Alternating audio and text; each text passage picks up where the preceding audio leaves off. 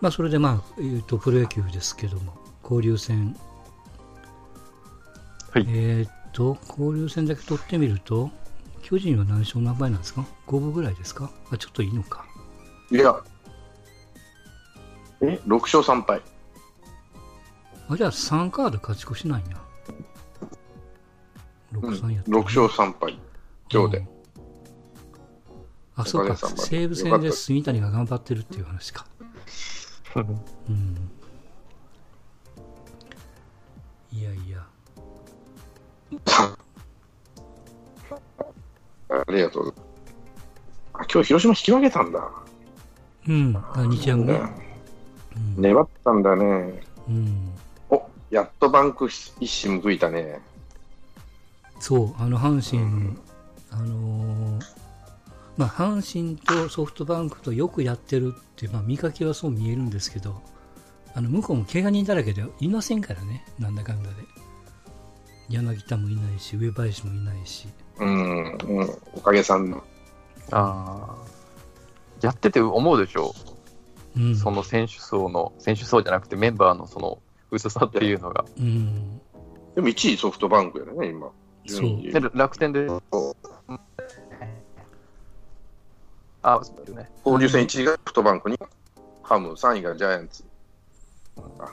あー交流戦はね、うん、であのリーグ戦に戻ると日ハムが1枚かな、今ね、日ハム、もう楽天もほとんど一緒か、うん。楽天が同率か、うん、同率で、ゲーム差なしで楽天と日ハム。日ハム、楽天、うん。バンクが0点、詰まっとるね。うん。その後が5分。はいはい、で、ロッテ、オリックうんス。うーん。でねあのっと痛かったな。もう戦見てすごく思う、特にソフトバンク戦見てて思ったのが、あのーまずね、中継に、まあまあ中継、まあ、ダゾンだからかわかんないけども、あの、えーっと、ボールの回転数が出るんですよ、あそこ。ソフトバンク戦。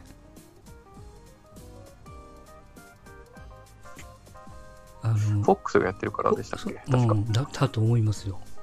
あれすごく面白くてね、あのもちろんこう、なんていうのかな、チェンジアップ、うんうんフォークボールなんか回転数が低いし、えー、1000、1400回転ぐらいとか、でこれがツーシームとかまっすぐになると2200、300とかね、うんうん。うんカーブなんかになるともっと回転数が上がるんですよ。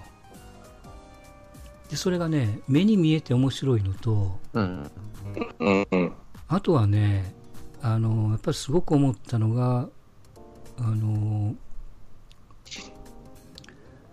えー、とリクエストの時に、まあ、1回だけあったのかな、僕が見てた限りでは1回だけだったと思うんですけど、まあ、セカンドのアウトセーフのリクエストがあったんですよ。で、そこで見たのが、やっぱりその球場のせいなのか分かんないですけども、あのスーパースローのカメラがあるんですよ、あそこ。それがあの局の指定なのか、テレビ局中継の指定なのか、球団が用意してるのかは分かりませんけども、あの他の球場とかに比べると、リクエストを受けた時のアウトセーフ、二塁について足が速いか、タッチが速いかみたいな、それはすごく親切でしたね。あの見る人に優しいというかね、うん、うん。あの初めてやったなと思って、まあ、それもさっき言ったそのフォックスがやってるからかもわかんないけども、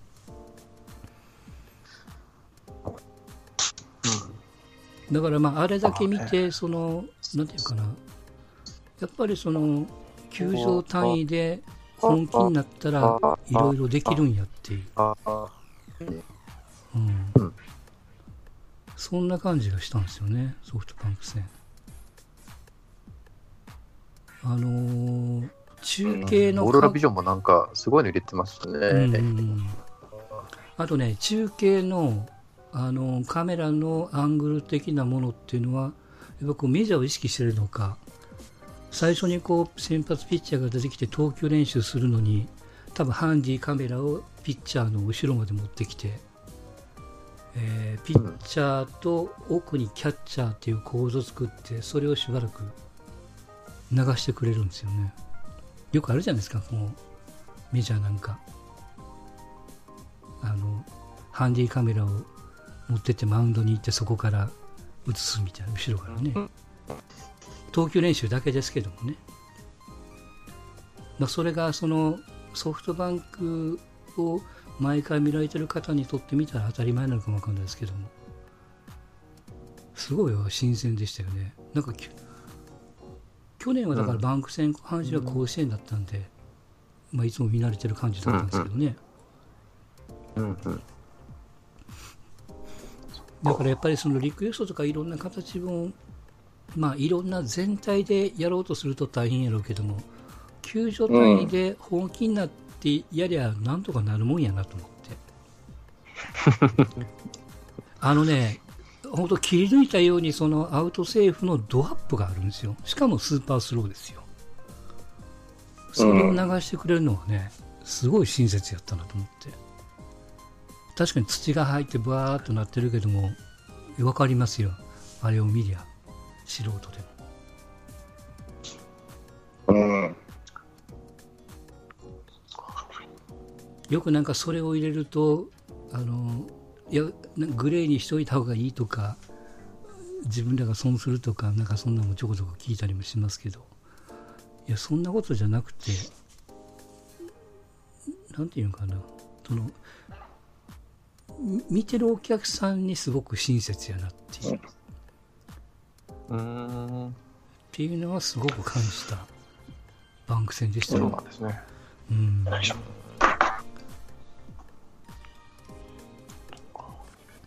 あ、もちろんその試合は、どうでした？試合は。いや試合はもう、まあ、阪神が精一杯やってこれですから。もう久勝ち越したんじゃないいや1勝1敗1分けああ、111か。うんうーん。ねえ矢野さんは大喜びで、なんか、元気よくていいんじゃないですか。まあね、まあ、あれはあれで確かにこう雰囲気良くていいと思いますし、今まで金本の前に縮こまってた選手なんかが伸び伸びしてるのがなんとなくね、気持ちがわからんでもないですけども。うん。でね、まあちょっと阪神に限って言うと、あのーまあ初戦のバンク戦の、まあ結局延長12回で引き分けになったんですけど、はい。あのーえーっとね、12回満塁で打席が大山で、ピッチャーが武田だったんですよ。うんうん。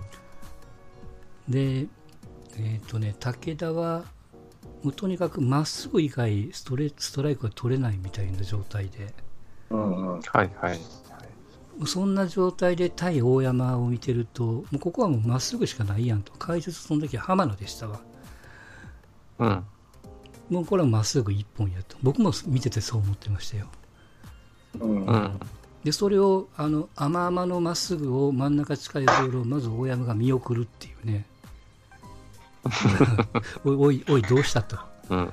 うん、で2球目も同じように甘々のまっすぐこいつも見送ったわけですよ、はい。うん、あもう終わったなと思いましたけど。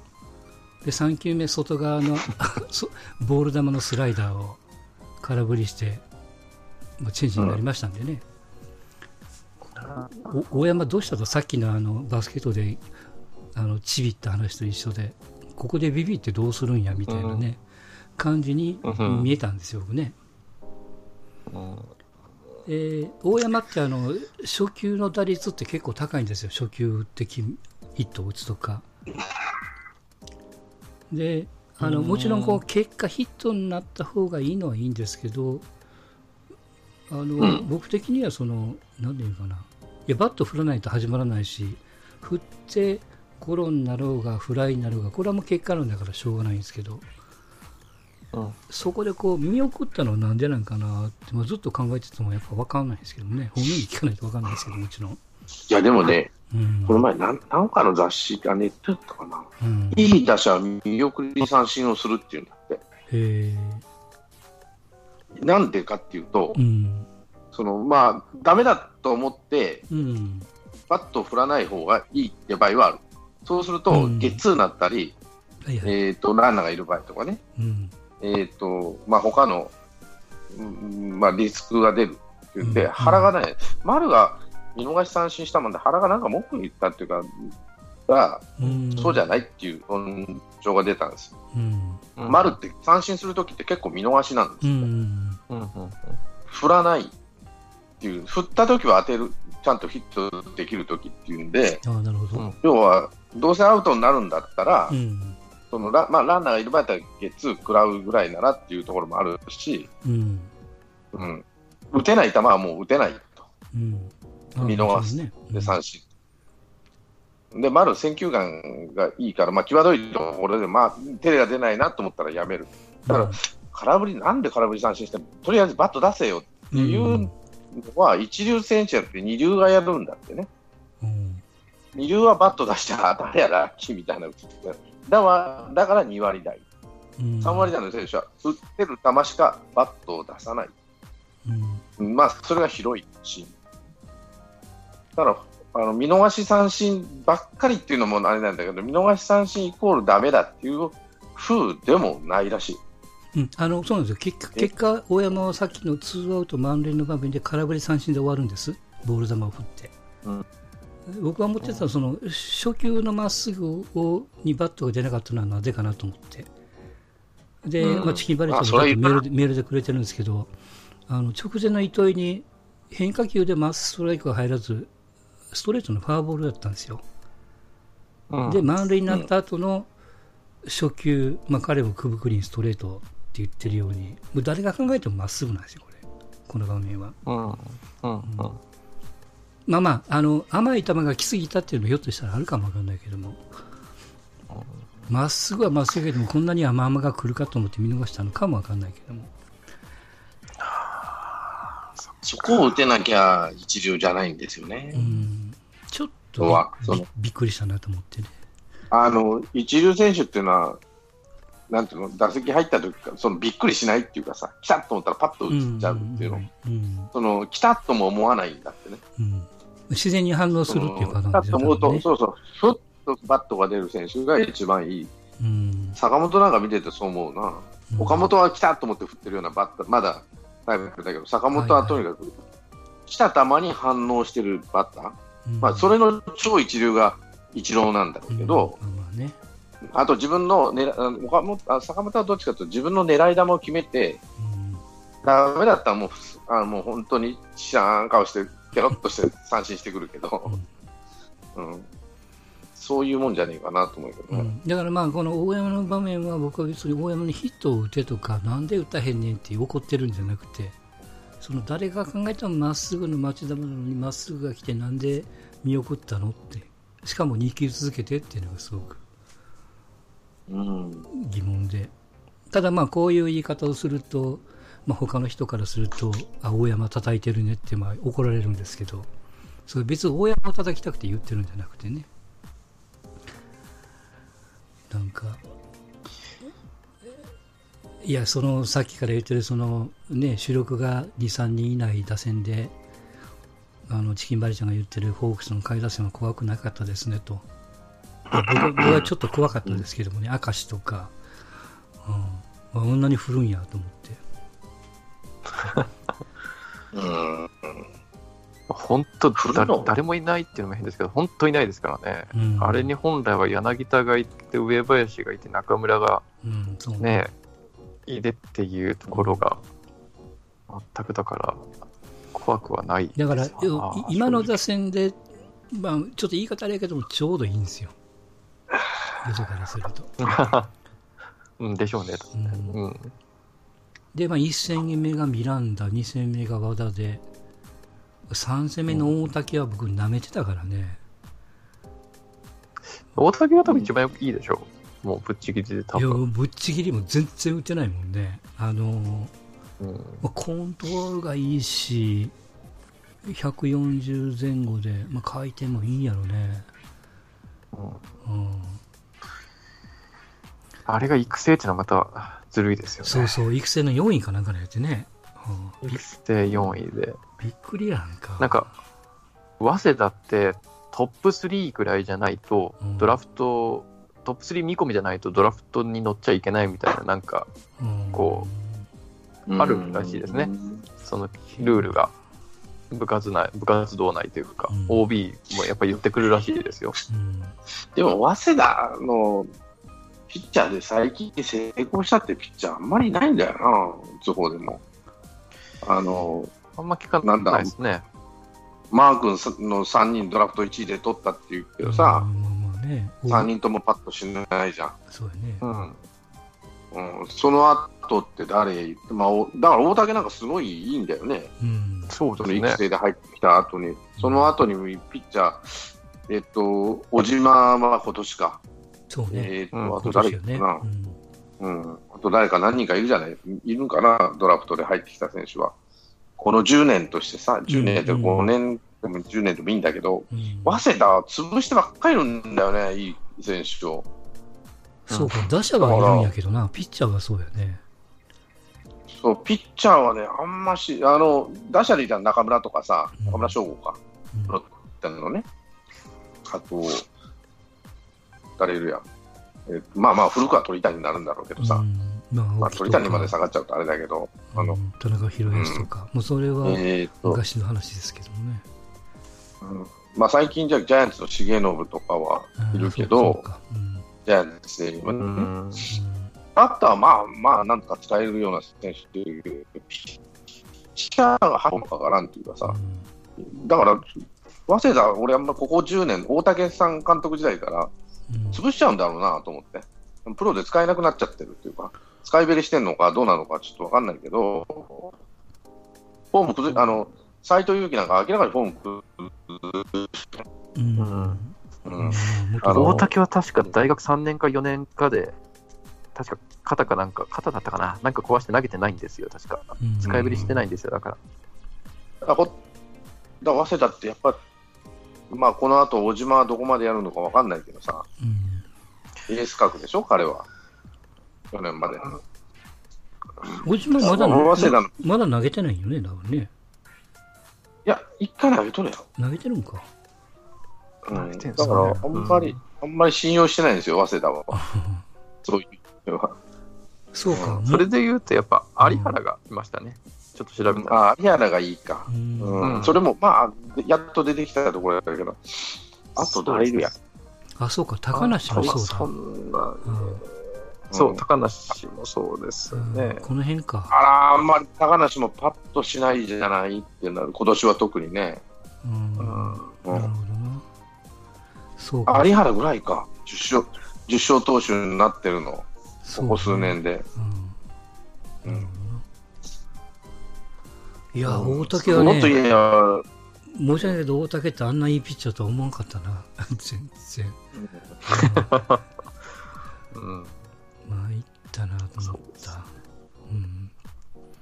だから大竹が良すぎたから、その前の日ー、に投げ学生はずるいたですね。うん高橋純平とか、なんか普通のピッチャーになってたもんね。純平もそうだし、まあもちろん、あの、チキンバリジャンのその、元阪神の松田なんかもそうですし、うん。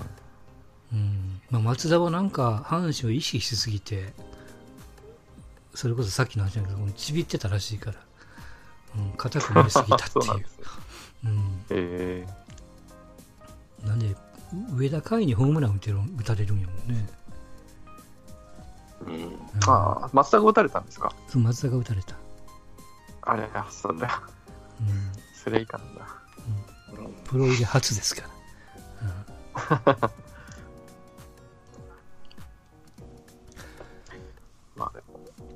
まあでもね、本当あの、ソフトバンクは、やっぱ強いなと思ったし、えっ、とね、松中が解説で言ってたんですけど、まあソフトバンクに限らずパ・リーグの選手は、とにかく打撃練習、試合前の打撃練習ですら、なんていうかな、まあ言い方あれやけども、全力で臨むと。うん。で比較的セ・リーグのバッター、バッティング練習というのは大体見てると70%ぐらいで打つと。うん。うんうん。で、まあ、その練習で100出せとは言わんけども、まあ、そこでこう、ガッとこう100出す練習しておかないと、まあ、松中曰くですけども、ゲームではなかなか出せないし、やっぱりそれがこうセ・リーグのピッチャー、パ・リーグのピッチャーの違いかなと。セ・リーグはどちらかといえばその力で跳ね返すんじゃなくてこう合わせるっていうね感じの一方でパ・リーグのピッチャーに対してはやっぱり、まあ、力でこう弾き返さないといけないっていう思いがあるから、まあ、その辺がやっぱり違うのかなと。いうふうにも言ってましたけどね。今日だったかな、うん放送を見てて、うん。国防巨人行ったじゃないですか、うん。あのフォークスん。うん移動がこんなに楽なんだ、セ・リーグはって思ったらしいですよ。まあ、東京に行ったからっていうのもあるんでしょうけど、だから短いもん、東京から広島までやるね。うんそうですね。うん、しかも太平洋側だけでしょ？うんそだから新幹線、全部新幹線一本やし、あと飛行機か。うん羽田から大阪、羽田から広島。広島は飛行機かな？で、大体2時間以内じゃん、全部。名古屋も1時間半、1時間40分でしょ？飛行機で行きゃまあまあまあ1時間じゃん。うん、本当にその東京、広島って直接行けるケース、行くケース少ないからね。う。うんあの4時間な名古屋経由とか大阪経由になるから、大体。うん。それでもね、やっぱ相当楽だったっていうのが、だと、だから逆にね、セ・リーグの、セ・リーグがこう交流戦するときって、ハーズだなと思いながらうん移動してる今日埼玉やって、ジャイアンツ明日札幌行かなあかんでしょ？飛行機だけど、うんまあ飛行機だから、まあ、埼玉行くのも遠いやろな、ある意味、うん東京の人が。そう。まあ、バスで行くんだろうか、みんな寄ってバスで行くんか、それとも車で行くんか知らんけどさ、うんうん。あの横浜とか神宮なんか家から行くじゃん、みんな。そうやね。そうですね。ううん。あのジャイアンツの選手にしても、まあ、ここら辺、ドーム、神宮、横浜ったらもうこの3チームったら自分の家から行けるじゃん。うんううんん。楽でしょうね。うん3チームがそ、だ半分がそんなんだかうんうん。ら、ね、これは楽ですよ。うんそう。っていうのを言ってたんで、あだってこうま千葉と埼玉でしょ、一番近くても。あ、そうですね。うんうん。千葉と埼玉だって2時間以上かかるんぜ、なんやかんやしだったら。あ、そんなかかるんですね。あ関東。の交通の便はあの意外と悪いからね。よくないんですか？横あ今、うん圏央道があったとしても、あんな道通らないからね、うん車で行かない、うん、2時間はかかりますよ、千葉から埼玉に。まあだからもう電車で行くのが一番なんですよね。千葉、埼玉。うん東京か、なんでも東京経由になっちゃうから、うん今、最近は圏央道できたらそうでもないけど、どうしても東京からどっかっていうのは近いけど、うんその横移動みたいなのはかかるんで、それはパ・リーグしんどいよ。うん。うん、だって東京のど真ん中に球場が持てなかった、持ってたんだけど、やめちゃったチームばっかなんだからね。うん。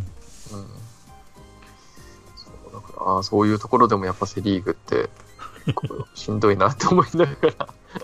ねセパ・リーグはね楽だなと思いながら移動しながらやってるのとセ・リーグは遠いなって言いながらこうやってるのってやっぱまだだいぶ違うんだろうなっていう。ううん。ん聞きながら思いましたね。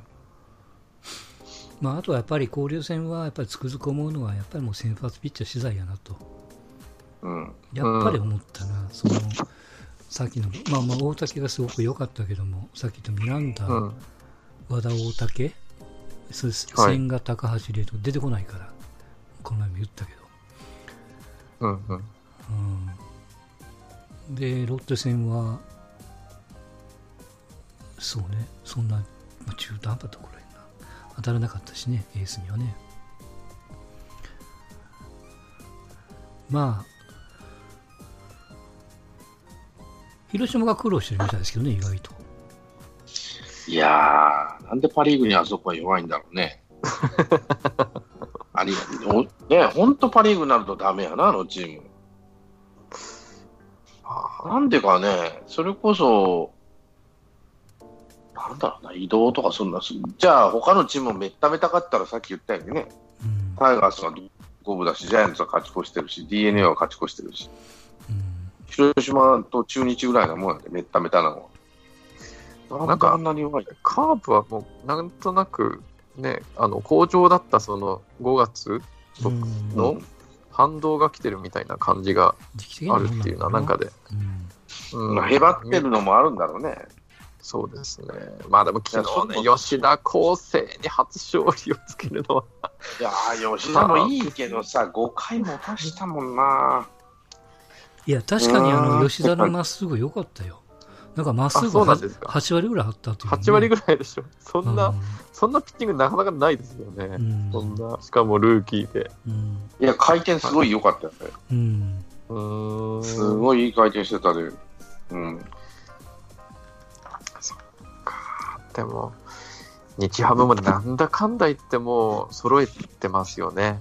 いや、本当そ。そううんいなんかいつの間にかいいメンバーで、うんこう、ね。え、もう、太田も、た中田もまあ、よくはないけど、まあ、実績ちゃんと残してますしね。うん。いつの間にか揃ってきてるなっていう。あとね、阪神は金子と当たったんですけど、やっぱ、はいはい。か金子はもう全然いけるよね。あのうん。あの確かにスピードは落ちてるけども、コントロールはまあ、阪神戦に限っては甲子園でやったってこともあるんでしょうけど、コントロールは良かったし、ただまあ今シーズンまだ何 ?100 球以上投げてないとかって言ってましたけどね。うん。うーん。でもこうポイントのところでゲッツー取れるしいやいや全然使えるやんと思ったもんねまた怒られるけどいやオリックスちょっと我慢して置いとけばよかったのになと思っちゃったもんね オリックスが気になんだよ。まあもちろん有原もそうですよ。有原も阪神当たりましたけども。それは打てないわあんなピッチャー。もう菅野と一緒。もうポイントになったらギア上げて154、5キロ出すから。しかも甘々のとこなんか来ないからね。参りましたって形でした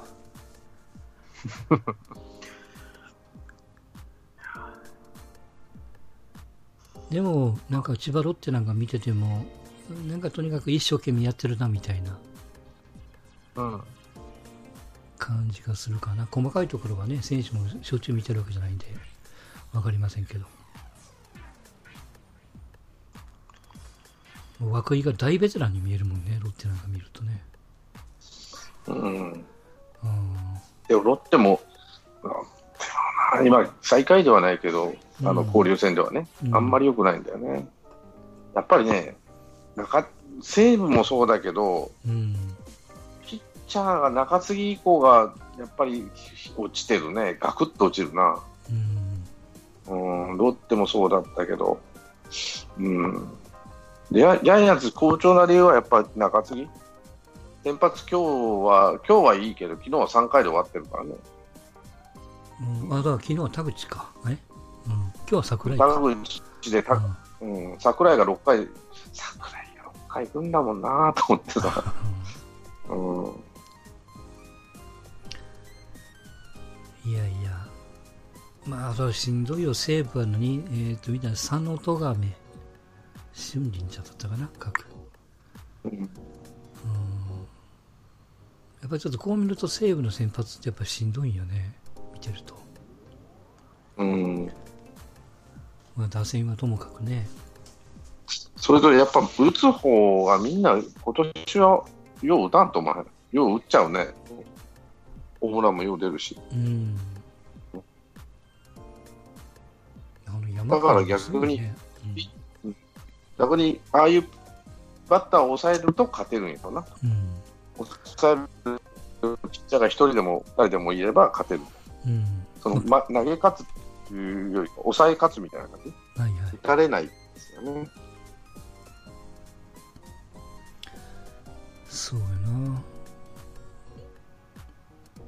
まあ、なんだかんだでやっぱ西武は一人楽天に行っちゃったのが、やっぱこう相手的には楽になったというかね、一人、一人いないだけで。一枚いないからね。うん。これはやっぱでかいなってなんとなく思っちゃったりもするな。まあ、その浅村が3割ぐらい打ってるんでしょ、楽天で。何打ってましたっけ？あ、打ってなかったっけ？そうだったかない。なんか良かったような気して。